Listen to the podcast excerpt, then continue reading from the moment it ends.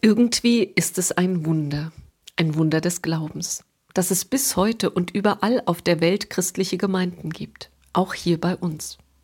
Das Wundersame liegt nicht darin, dass es sie trotz Anfeindungen oder gar Verfolgung geben würde, jedenfalls nicht hier bei uns in Deutschland.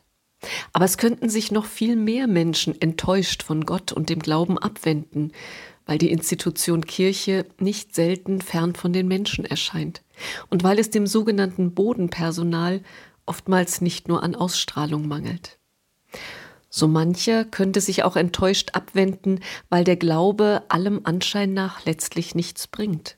Das Leben als Christ ist nicht zwangsläufig ein Leben im Glück und auf der Sonnenseite des Lebens.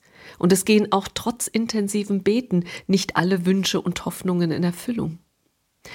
Manch einer hätte auch schon längst mit Gott und dem Glauben Schluss machen können, weil all das Leid in der Welt, allein schon vom Anschauen unerträglich ist und mit dem Glauben an einen liebenden Gott nicht zusammenpasst. Oder weil die Sache mit dem Glauben einfach anstrengend ist. Denn der Glaube ist nichts, das man ein für allemal hätte oder besitzen könnte.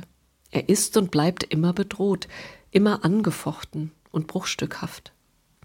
Irgendwie ist es ein Wunder, ein Wunder des Glaubens, dass es bis heute und überall auf der Welt christliche Gemeinden gibt auch hier bei uns.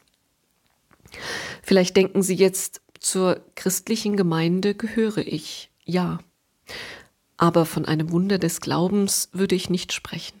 Von einem Wunder des Glaubens fühle ich mich weit entfernt, manchmal oder auch ganz oft.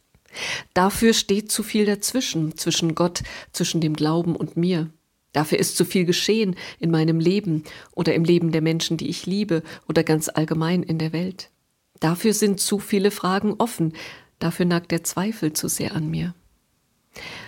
Von der deutschen Schriftstellerin Hilde Domin stammt folgendes Gedicht.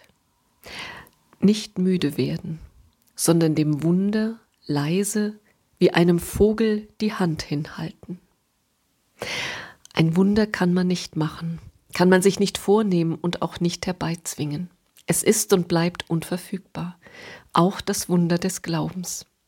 Aber ich kann diesem Wunder die Hand hinhalten, leise und immer wieder. Ich kann immer wieder vorsichtig tastend die Hand nach ihm ausstrecken. Und wie mache ich das ganz konkret? Ich kann mein Herz offen halten.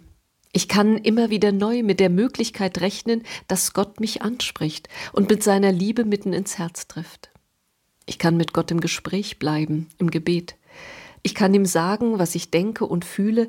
Ich kann ihm auch das sagen, was mir das Leben und den Glauben so schwer macht, was mich an ihm zweifeln und manchmal auch verzweifeln lässt. Ich kann in der Bibel lesen und dadurch versuchen, Gott immer besser kennenzulernen. Und schließlich kann ich mich unter Menschen begeben.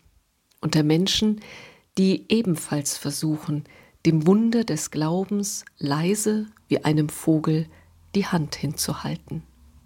Amen.